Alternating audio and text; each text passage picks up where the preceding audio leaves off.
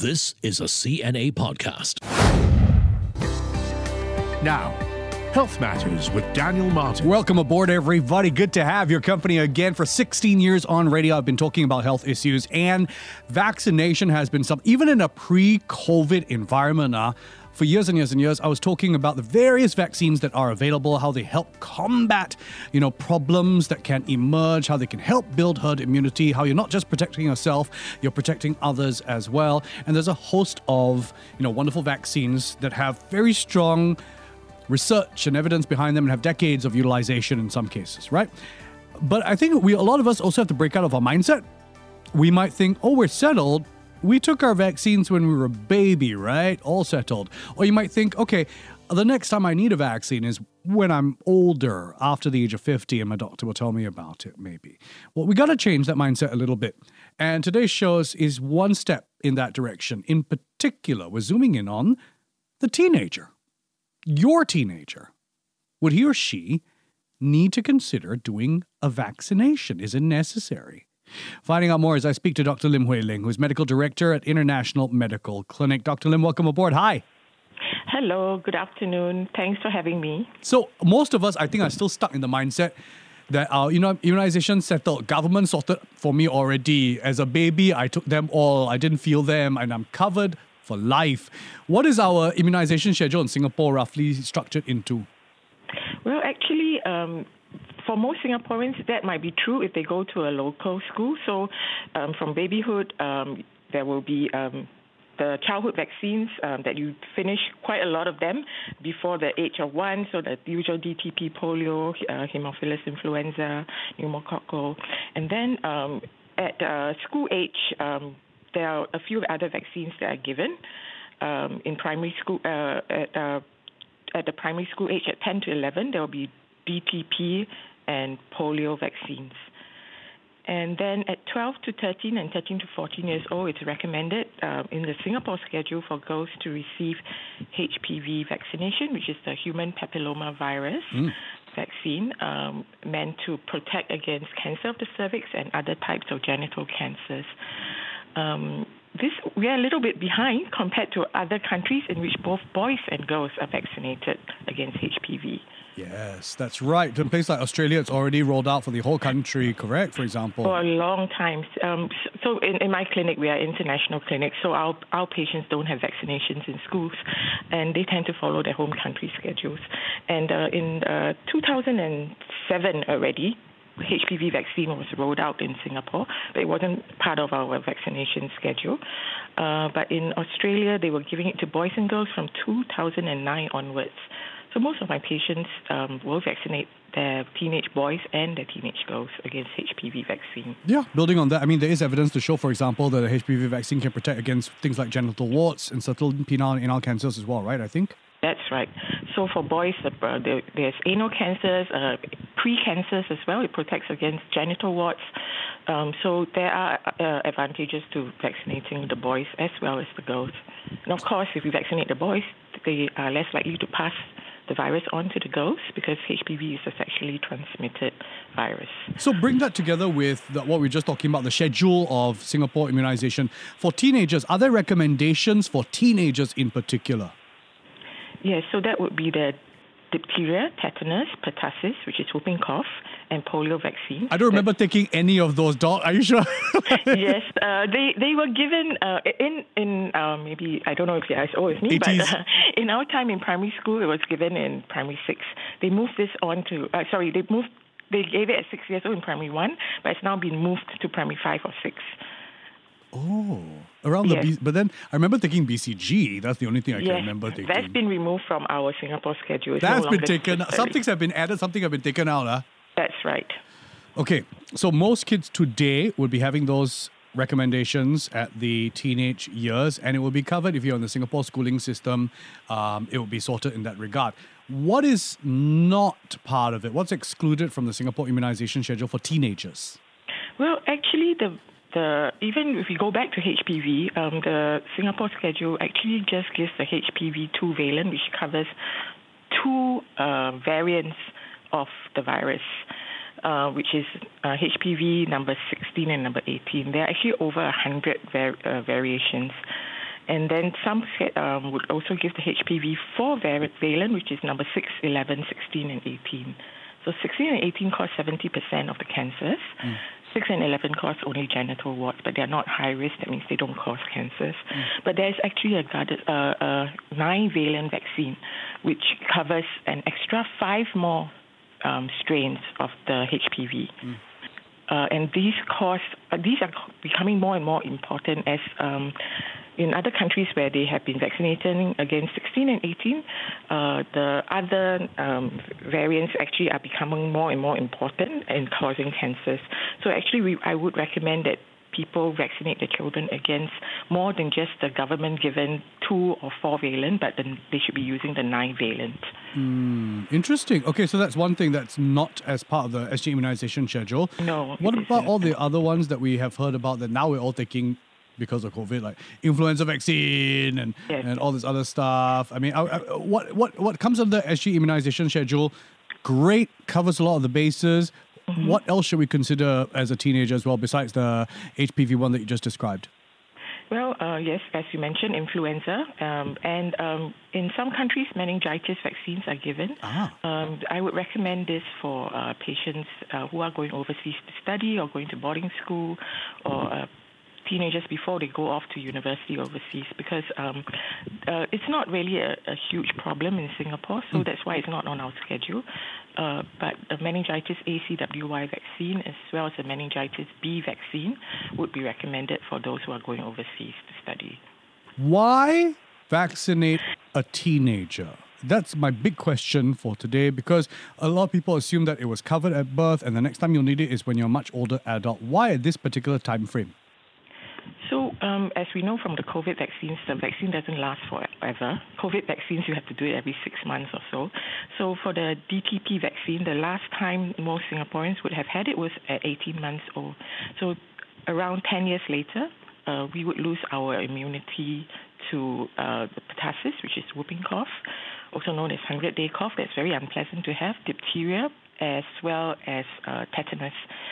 So that's why it's given again as a booster at 10 to 11 years old. So this dose is actually half the dose of what's given at, to the babies, um, and it just makes your uh, immunity just remember how to fight these three diseases. Uh, similarly, for polio, um, the last dose was given at 18 months, so the next dose is given 10 years later at 10 to 11 years old. And that brings up another important point for me. I think a lot of people assume that a vaccine is for life.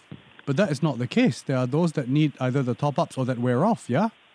Yeah, there are some that need top ups and some are truly for life. Like if you completed your measles, mumps, and rubella vaccinations, had two doses as a toddler, um, in our schedule it's 12, to, uh, 12 months and 15 months old, then you never need it again. You're you, you actually um, keep that immunity for life. That's a live vaccine. Similarly, for the chickenpox vaccine, it's usually given as a toddler, and you never need it again. Hmm.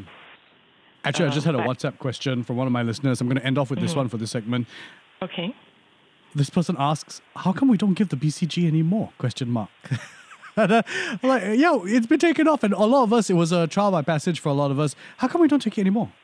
Well, actually, they've weighed the risk and benefit ratio, and they found that the you know it's not that fantastic a vaccine. It uh, protects about against about um, approximately 50% uh, protection against uh, TB that's disseminated, that means out of the lungs around the body. Uh, so we give it to the babies when they're born, but they found that there's no benefit giving it to teenagers anymore, and that's why it's been removed, which is nice for most of us because most of us have ugly BCG scars. Yes. You always know so what generation you're from if you have that keloid scar. Yeah. I don't. I was one of those lucky few that you know you do the the skin test or whatever, and then didn't need to take, so didn't need to take, so no scar. Thanks for the question at nine six three one one nine three eight. I'll be back with my guest, Dr. Lim Hui Ling, medical director at International Medical Clinic. Vaccination for teenagers, how necessary is it? We're learning quite a bit. Stay tuned.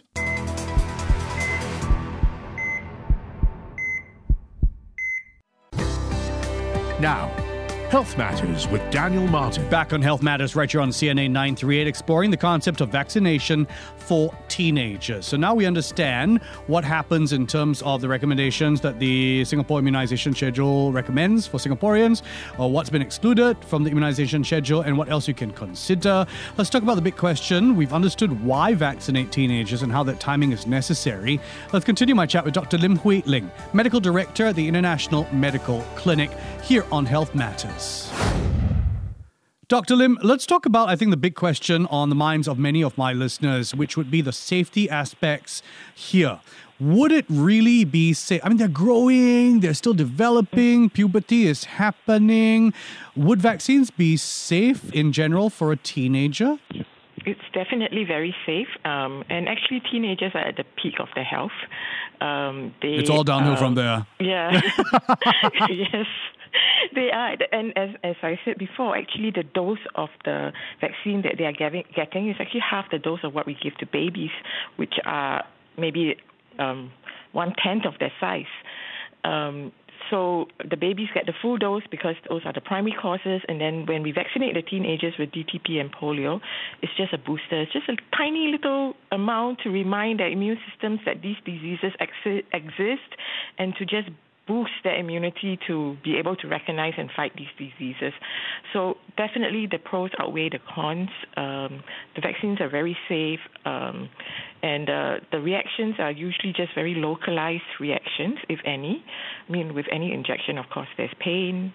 Um, there may be swelling of the arm. There may be some redness. Some patients don't like needles and will feel a little bit faint because sure. of that. We just have to observe them um, and you know make sure that uh, we are um, you know they are well before we let them go out of the clinic. Um, and uh, there there are very very few other um, uh, major adverse reactions. These vaccines have been used for years, um, many many many decades. So uh, they are very safe vaccines. There's nothing to worry about. Some are newer though. I mean, so yeah, I agree. Many have been around for a very long time, but things like HPV, what, 10, 15 years ago? Still um, quite a long time though, right? 2007. That's when 2007. Uh, Singapore actually um, approved the HPV vaccine. So it's been ar- around, you know, well, almost um, 15 years now. That's true. And that's more than enough in terms of data, in terms of numbers that we've seen around the world. Definitely. So that's interesting. It's millions and millions of doses have been given. I mean, WHO is aiming for um, 90, at least 90% coverage of all teenagers in the whole world um, with HPV vaccine. See, that's that's the big difference. So many of the other vaccines you've been talking to me, the tetanus, the the mm. pneumococcal. I mean, that's great because it's in terms of preventing diseases that might emerge later on. You take a chicken pox when you're a younger person. You, uh, maybe you take a shingles vaccine as an older person. It's about specific diseases.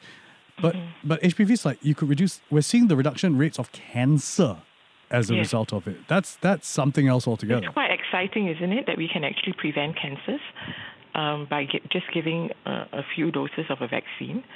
Um, and the HPV is something that you can catch um, as soon as you become sexually active, and that's why we want to give it to teenagers, because um, we're hopefully getting them before they become sexually active. It's a little late to be giving it to them after they've become sexually active. They may already have picked up one of the strains. Of course, um, there are you know um, four to nine strains in the vaccine, so they we can still protect them against the other strains. So we would we would still give it to them.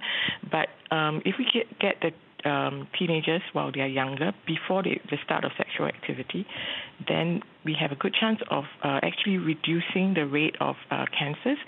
Um, so in those countries have done the studies at school-based vaccination, 90% reduction in the um, rate of uh, uh, vaccine-associated cancers. So that's that's great, and you know we're all talking about a complicated treatment of cancer and all that, but this is so simple, so relatively cheap, and so universal. So you know we should be doing it. More Dr. Lim in just a moment. Vaccination for teenagers. Stay tuned.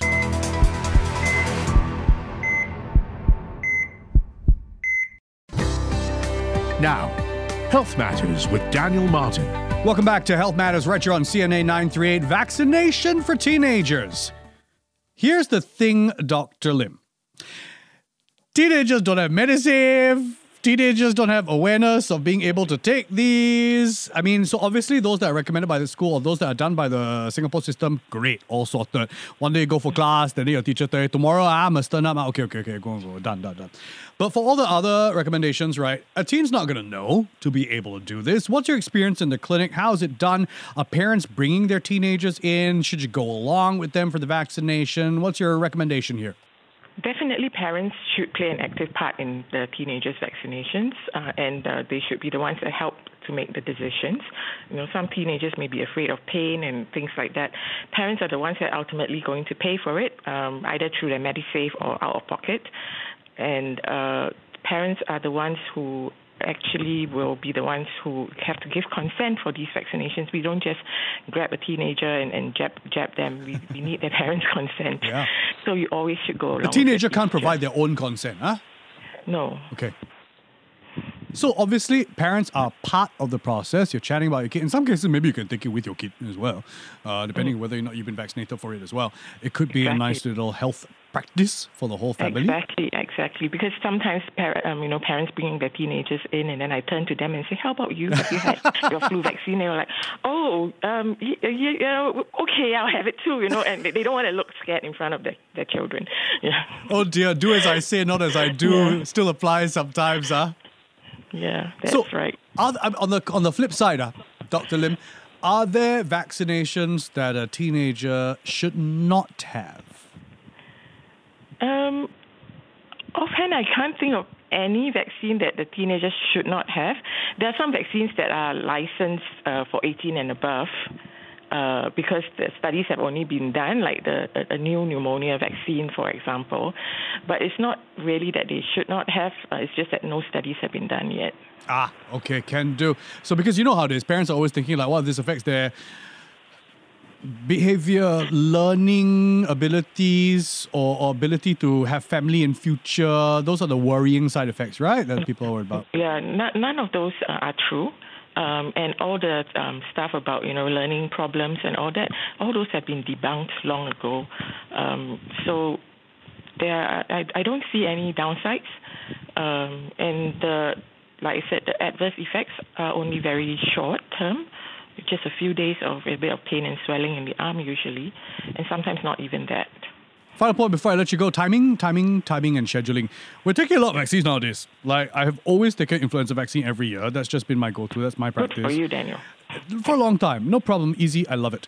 Um, at the same time, we've all been taking the COVID vaccines. Now we're all super familiar with that on a regular Mm-hmm. basis. And then now my listeners might think to themselves, ah, now Daniel is telling me to speak to my doctor. And then my kid might have to go like what, every quarter to take some vaccine or something like that. How should we be scheduling, spacing it apart? What would our doctor recommend in regard to this? Well, actually, there aren't that many that you have to take as a teenager. It's just one round of DTP polio, and then um, two doses. Uh, if you if you have your HPV vaccine young enough, before the age of 14, you just need two doses of it. If you exceed the age of 14, you will need three doses of it, and that's it for Singapore schedule. And the flu vaccine every year, and your COVID vaccines. You know, for teenagers if you've had your uh, COVID vac- you know, vaccine, the boosters, and uh, you've even caught COVID, currently there's no recommendation to keep going back.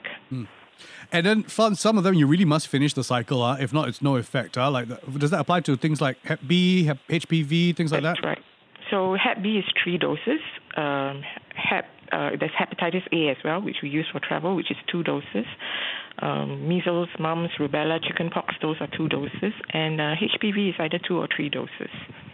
Got it. So, and if you uh, don't, you get some, you know, get some reaction, some immunity, not very long lived, with your first dose. When you get your second dose, your immunity is boosted. It becomes more long lasting, and it's actually it's been shown to be lifelong protection. ah, look at that. And if your kid misses it or something like that, have to start all over again. Uh, the cycle. No, you don't have to start all over again. Actually, if we can, uh, we have documentation to prove that you had your first dose.